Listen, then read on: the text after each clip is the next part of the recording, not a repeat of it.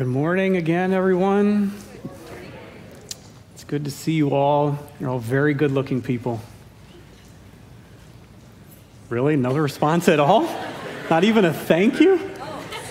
Wow. Same to you, yeah. Now I know you're lying. Okay. Uh, hey, before we get started, I just want to uh, mention last week uh, we prayed for and sent off the, the team to Ecuador. Uh, they are on the ground. So we're thankful for that. I uh, want you to be praying for them through this week, please. Um, holding them up in your prayer. It's uh, not an easy place to be where you don't speak the language and um, working really hard. So uh, please be in prayer uh, for that team that we have down there. Uh, we're going to finish our series in Jonah today, so you could start turning to the book of Jonah in your Bibles. We will have it on the screen as well. Uh, I got thinking this week about Jonah, but, but more generally, just with all the books of prophecy uh, that we have in Scripture. Jonah is part of a, a, group of books in Scripture we call the minor prophets, just because of the length of the book is so small. And we rarely go there. Uh, we rarely read them, uh, preach from them.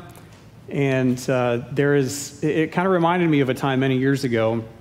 And I just thought, you know, I want to go just read through the prophets and I'm interested what's there. And I didn't care as much, maybe that sounds bad, I didn't care as much about the actual prophecies toward all the different people groups the Edomites, the Moabites, the Skedobites, uh, and, and all of them.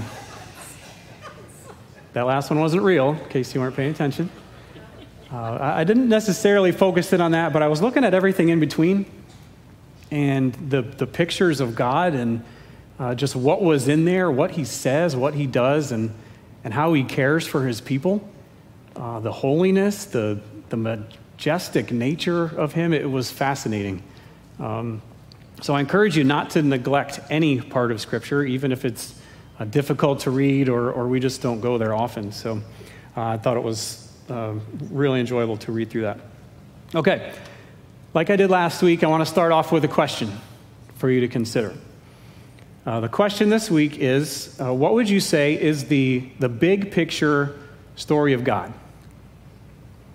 The, the boil it all down, take all the, what we know of, of from Scripture, from life, boil it all down. What is that big picture story? What, what would you say to that? I don't know if you've ever thought of that.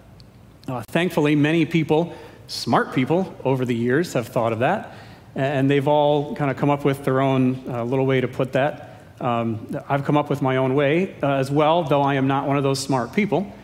I just figured out my own way to say it. Um, so, so I would say something like this, and I think it'll be on the screen. Something like God created mankind to relate to Him and worship Him forever, and He is building His kingdom among them. And in spite of mankind's sin, God made a way back through His Son Jesus Christ, and He relentlessly pursues His creation. So I know there's a lot not said in that. Uh, doesn't touch on any doctrine or anything like that. But generally, when I look at Scripture, all the stories, all the teachings, I can generally see it all in that framework. I see every move of God, I can see every teaching, uh, the doctrines, how it all fits together in that frame of reference. And I want us to keep that as our, as our foundation, as the backdrop, as we finish this book of Jonah today. It's going to be very important. Because as Christians, we know that we live in God's world. We have a biblical worldview. We view everything through the lens of our God, of the truth in Scripture, of His majesty, of His lordship, and His plan his story. In fact, some have made the connection that history really is his story. And if all that is true, then when we get out of God's story, if we step out into some other story, then we can lose perspective on truth. We can lose perspective on what is right and beneficial, and it can cause all kinds of unhealthy uh, issues in our lives. Okay, so that's our backdrop for today. Uh, this short book of Jonah is written as satire. as uh, Pastor Sean talked about in week one. Uh, there's irony, there's exaggeration, there's humor throughout the whole book. Uh, and I'm not saying it's not a true story, but the, the way in which it is written is satirical. And uh, I want to just go through some observations here just to show you. Um, not all these are mine, so uh, are mine. I'll give credit to uh, other preachers and teachers that I've, I've listened to and read on this. Uh, but, but think about this the name Jonah means dove. It's a word that we tend to associate with purity. Jonah was the son of Amittai. Amittai means faithfulness. And yet we don't see anything that we would probably call pure or faithful in the way that Jonah lives his life. God tells Jonah to arise or get up and go to Nineveh, but the text actually says he went down to Joppa. He went down into the ship. He went down into the inner part of the ship. He laid down. We see him sink down into the sea. God said to him again, Get up. And it, and it says in chapter 3 Jonah finally got up and went to Nineveh. There's this word play on moving up toward God and down away from God. And there's Jonah's ornate prayer, wonderful reflection in chapter 2. And then he gets to Nineveh, and to me at least, he does the bare minimum. He doesn't go into the city that far. He gives this message, yet 40 days and Nineveh shall be overthrown. It's only five words in the Hebrew. That's it. He doesn't expound on it. He doesn't tell him what's coming. He doesn't say it's God. He doesn't say it's a, there's a plague, nothing. And then, of course, we see the entire city of Nineveh do this crazy 180 and totally repent, do their thing, like we talked about last week. Remember how big it was? Even made their animals repent. It was, I still think it's funny. I don't know, it's bizarre. You got to admit it's crazy. So much about their animals, they, they, but they, they just see that's huge turn, huge turn. And then this word overthrow, when, when Jonah gives the message, Nineveh shall be overthrown, this word overthrown here is very interesting. It doesn't say they're going to die, it doesn't say they're going to be destroyed or perish. This word overthrown in the Hebrew can also mean turned over or changed or even converted. Could that have been a prophetic pronouncement by God of what was about to happen. It's an interesting choice of word. And then we'll see today in chapter 4, even after turning back to God and repenting, Jonah goes right back in opposition to God. It doesn't stick. He's selfish, he's talking back. He even gives God the silent treatment, which I'll show you in a moment. And he wants to die. And I'm going to say it like that every time because he's so emotional. He just wants to die. It's awful. He wants to die because a plant he used for shade just died. What I can come up with is he's basically a toddler or a teenager. Yes, amen? No. Um, there's more teenagers here, though, who m- might jump me when I leave. So we're going to say He's like a toddler. It's crazy. So, so this is written in the form of satire to, to expound on all that. But really, it's a reflection. It's meant to be a reflection back to Israel about the ways that they had turned. And I want to frame that today as they forgot the big story that they were in. They forgot God's story that they were in. Now, what do we say about a toddler who is selfish, talks back, gives the silent treatment. Actually, I don't think any of my kids gave the silent treatment as toddlers. They were kind of loud as I think about it. Uh, yeah, I'm talking to you. But, but what would we say about something like that? We would say something like, oh, it's all about him, isn't it? Or she thinks the world revolves around her, doesn't she? There's, there's a framework that's similar to what we see in Jonah. It all culminates into utter foolishness in chapter 4 that we'll see today. He acts as if he's in his own story, and it's all about him. He doesn't pursue those far from God. He's not interested in expanding his kingdom. He even misses it when God pursues him. God doesn't just stop uh, pursuing us when we become part of his family, he continues to pursue us. So, the title of today's message is It's Not Your Story. So, now we come to the part where I have to recap chapters 1 through 3. And if you remember last week, uh, I did it in rhyme. It was that good, wasn't it? yeah. So I thought, well, it was so good, either I should never do it again, or you need more. More! All right, so uh, we, have added to it, we're going to recap chapters 1 through 3 in rhyme. Uh, it's still not good, uh, so I, I can't promise you it's going to be any better, uh, but I can promise it will be longer. That's all I can give you. All right, here we go. We're going to recap chapters 1 through 3. God said, Go. Jonah said, No. Jonah sails away. God says, oh, So you want to play? Sailors ask, Whose fault is it? Jonah says, uh, I did it. The sailors ask, How do we stop this storm? Jonah says, Throw me overboard. And the fish says, That's what I'm talking about. And Jonah gets put into a timeout. Jonah finally prays. The fish throws up. I could not fix that part. From I'm really sorry. It's actually my favorite line. Uh, God says, Shall we try this again? And Jonah says, I'm your man. God says, If you go this time, I'll be all smiles. And Jonah says, I would walk 500 miles. Jonah yells out loud. Nineveh wasn't too proud. Into dust and ashes they bowed, and they really cared about their cows. In a major plot twist, God gives mercy. Jonah, stunned, says, Seriously? That's a cliffhanger, isn't it? It's amazing. I don't know how it's going to end. Okay, let's find out how it ends. All right, we're going to read Jonah, the last chapter. Actually, we're going to start with the last verse of chapter 3 and read through four. And, and like I said before, basically in my mind, I picture Jonah acting like a toddler. So there are some times I'm going to read this with inflection of how I hear it in my mind of a toddler speaking to God. Sort of. A grown, a grown man toddler. I don't know what that picture is. Anyway, uh, all right, here we go. Let's read uh, the rest of the book.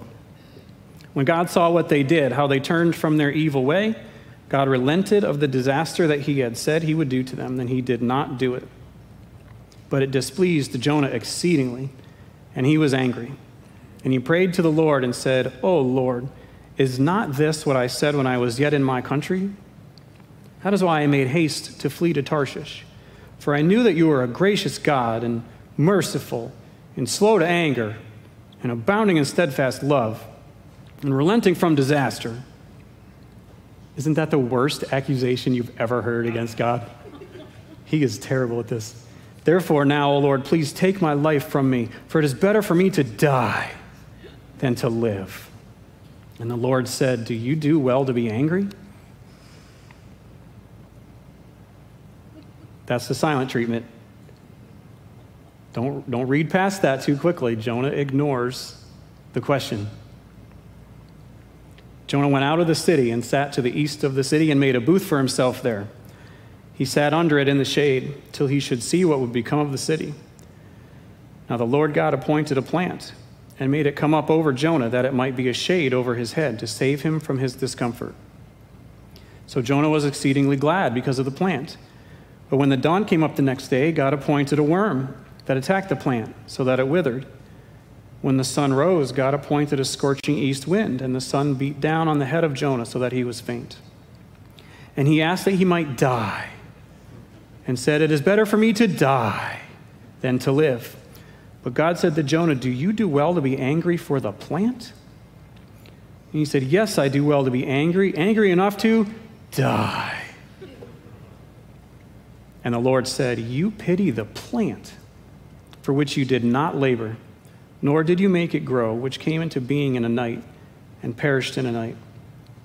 And should not I pity Nineveh, that great city in which there are more than 120,000 persons who do not know their right hand from their left, and also much cattle. Even God cares about the cows. I don't understand why God talks about the cows. I don't know. If you know, please tell me. Now, after reading this, as you watch Jonah interact with God here, it is obvious that they are not on the same page. In fact, they are so far apart, if we stick with the original uh, analogy, they are not even reading the same story. God wanted Nineveh to repent and be saved. Jonah did not. We saw it in verse 5, where after Jonah even knows that God has relented from the disaster, he goes and, and sets up camp so he can watch, just in case. Now, it's, it's easy to see how much God loves those who were far from him, how much he loves Nineveh and wants them to come in to his family. That's a little easy. Do, do you see how much he loved Jonah through all this? How many chances God gave him? How many times God intervened to correct him or to get him to correct his course? Uh, let me read just several of these items. God caused the storm. God appointed the great fish. God made the fish throw up. God asked a question meant to cause inner reflection and repentance. God appointed a plant. God appointed a worm.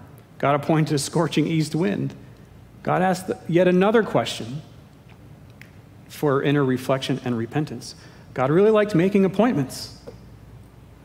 He was so involved. He loved Jonah so much that he was not willing that Jonah should persist in his disobedience and his hard heart. He didn't want Jonah losing sight of the real story. And when we get outside of that story, we lose perspective, we lose our bearings. We get selfish. We see that in Jonah. He doesn't see things clearly. We see that in Jonah. We don't trust that God knows what he's doing. We see that in Jonah. In the big picture story, God is building his kingdom among us. He wants us to come along with him in that story. When we push against that, we lose perspective. And I want to show you four ways today that Jonah lost his perspective because he was outside of God's story. He had left behind the real story. He was writing his own, he, he wanted it to be about himself. And when we jump out of God's story and it becomes about us, these things that we're going to talk about can be signs that we're out of alignment with God and out of alignment with his story. Now, each of these could probably be an entire message or series on their own. We're just going to scratch the surface, but I want to highlight for us four ways that Jonah had lost his perspective on truth. So the first is this Jonah no longer feared God.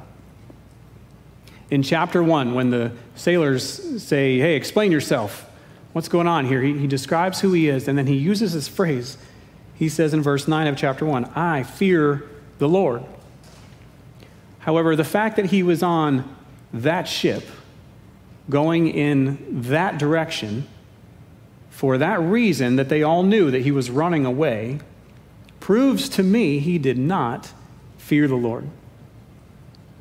Now, if you're not familiar with this word or this phrase, fear the Lord, it might be a little foreign to you. It's basically a reverence. And it's a reverence that is so big because the object of that, that reverence is so big, so majestic, that it, it makes us shake in our boots a little bit. It, is that majestic, that powerful. And I think culturally, a, a, bit, we've lost a lot of the, the significance of that and, and the relationship to that type of fear of the Lord. We often focus on, on our intimate relationship with God, and that is true and right.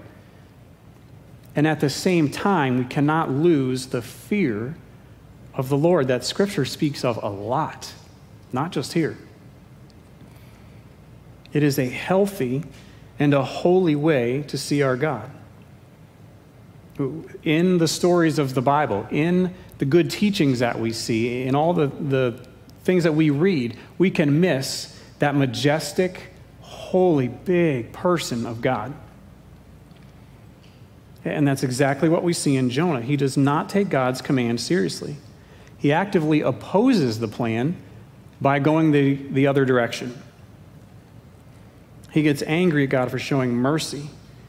He lost sight of the sovereignty of God. Part of me thinks that it's crazy God didn't just kill him or something when he rebelled, when he kept turning away.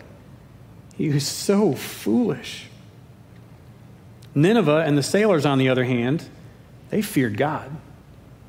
The sailors, it says, they cry out. They actually think that Jonah's God may come hunt them down someday and hold them accountable for Jonah's life when they're about to throw him overboard. It says after they got off the ship, they made sacrifices. And even in verse 16 of chapter 1, it says, Then the men feared the Lord exceedingly.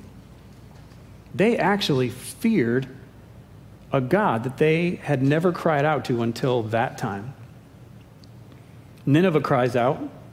Nineveh turns. Nineveh realizes they are on the wrong side of a battle against the just and holy God, and they change completely.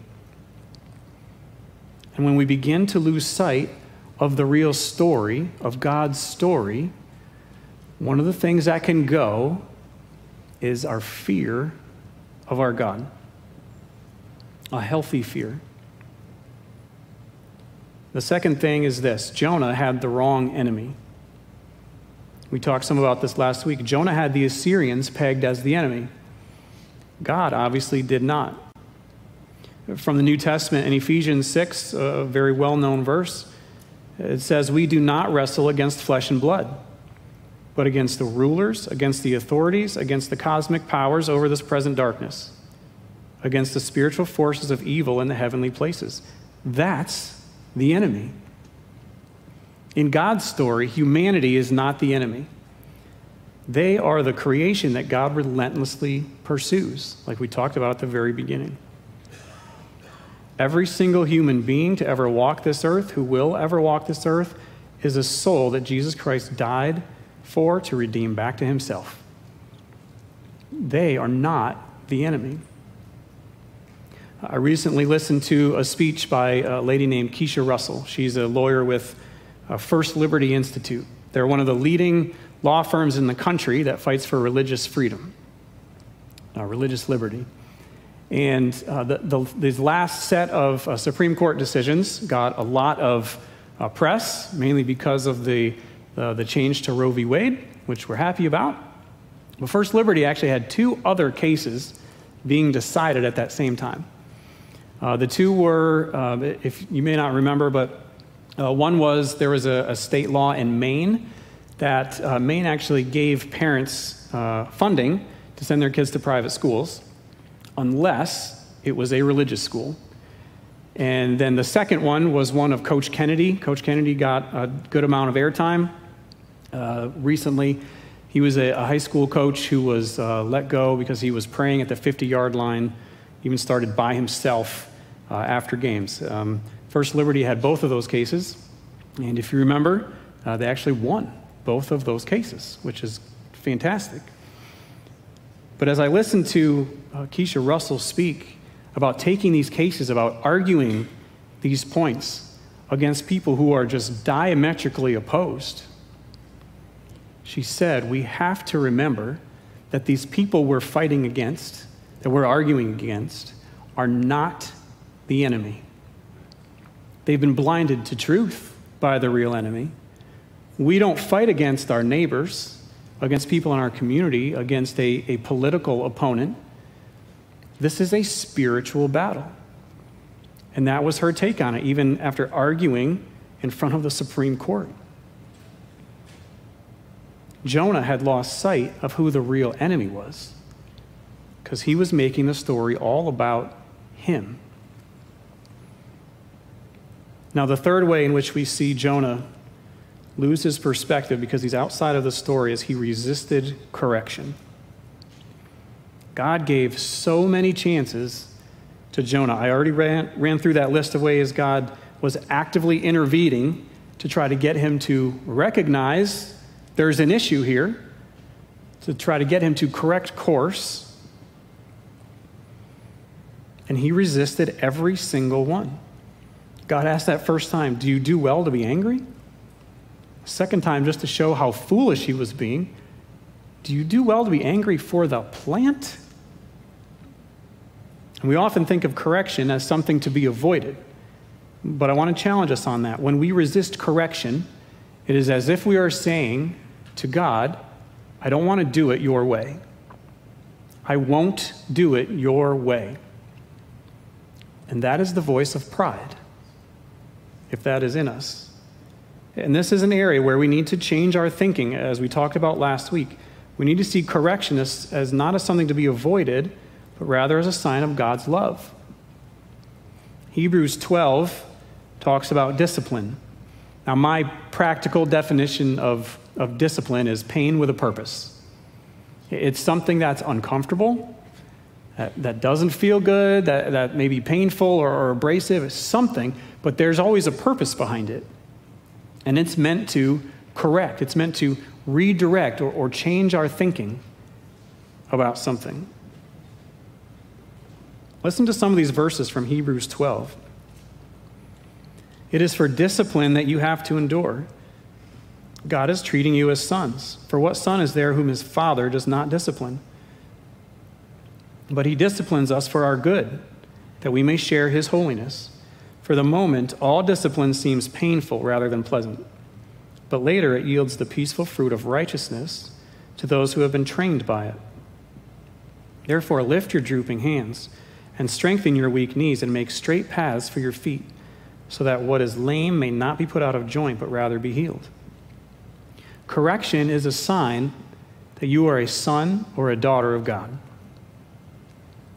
It's actually meant to produce, we just read these things, holiness, righteousness, and healing in us. Jesus says in Revelation chapter 3, He says, Those whom I love, I reprove and discipline. So be zealous and repent. Zealous and repent means desire it strongly and then change your thinking. When Jonah lost sight of God's story and he was trying to be the center of the story, he resisted the very correction that he needed to find his way back. We have to look at correction as something that is good for us. And the final thing is this Jonah would not submit to God's will. In losing sight of God's story, some of God's decisions became very difficult to accept. And in particular, in this instance, I'm referring to Jonah not accepting that God would give mercy to Nineveh when he expected judgment.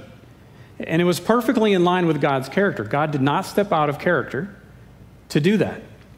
I was going to share a whole bunch of verses that showed that Old Testament, New Testament. It's not out of character at all. And yet, Jonah still rejected it. He still would not submit to that. It was God's will at that moment. And I say at that moment because just two books over from Jonah, in the book of Nahum, the prophet Nahum receives a prophecy of judgment from God against Nineveh. They had turned their back again, and it was time for judgment. And God pronounced that at that time. But mercy was God's decision for this time with Jonah. He would not submit himself to that being the reality in front of him. It was the totally wrong decision to Jonah because when you're the center of your own story, you make the decisions. And if the, the other decision is not what you would have made, then it's wrong. You're taking the place of God, or you're trying to take the place of God in that story. He missed seeing the story through God's eyes. And let's be honest, God does things today that we do not understand. He allows things to happen to us, to those we love, those who are close to us, that just do not make sense. People don't deserve it. There, there's no explanation sometimes for a major hurt or a sudden unexplained illness that comes on. I've seen these things in my own family. There is no explanation. I can't comprehend it or understand it. I don't get it.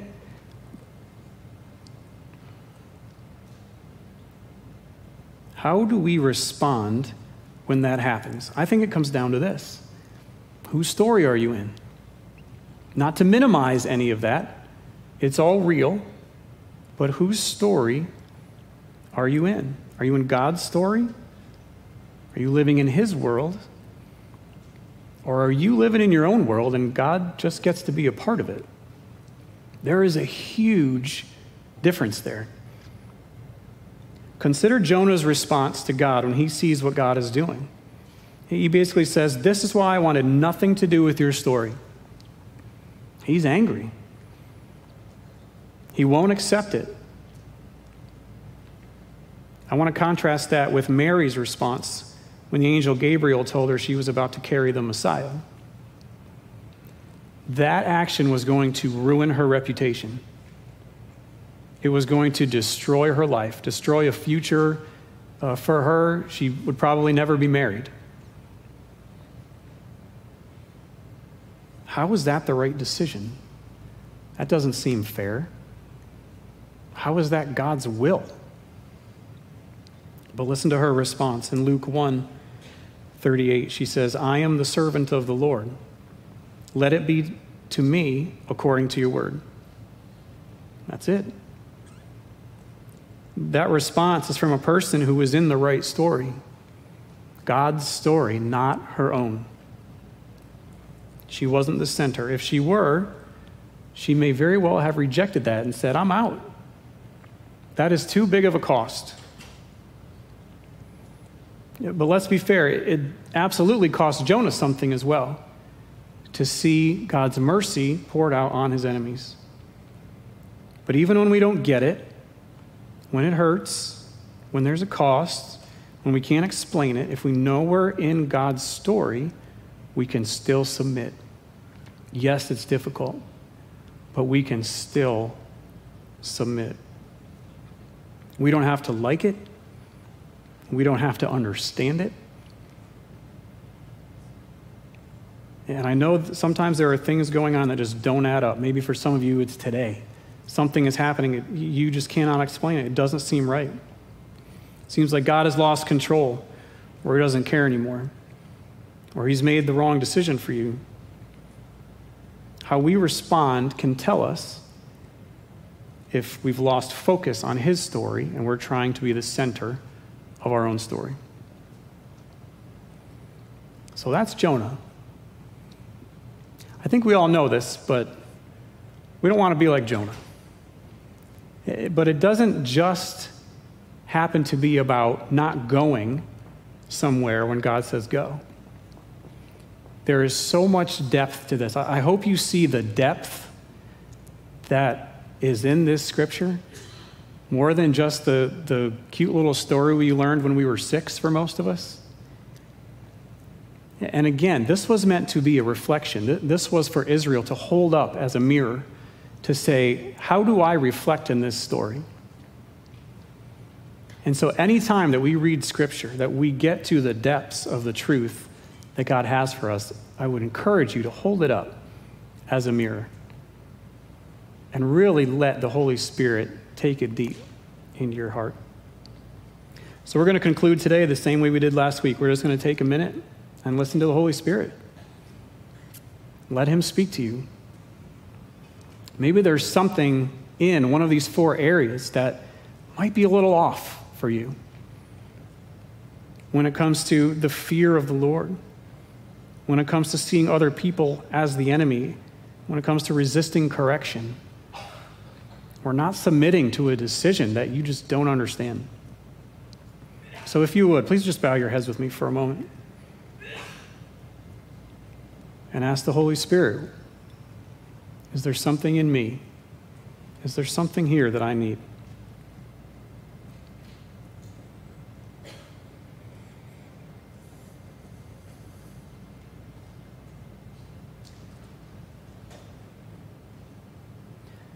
God, I thank you for the depth of your scripture. I thank you for loving us so much that you never stop pursuing us.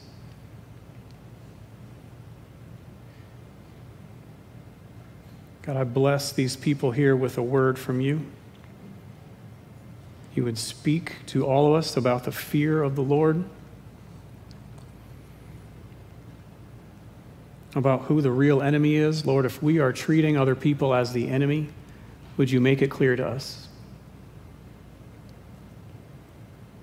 If we're resisting correction in any way, God, we submit right now and we surrender that to you. And God, if there's a decision that in my spirit I am not submitting to you, I'm really struggling with what you've done. By your power, we give that up to you as well.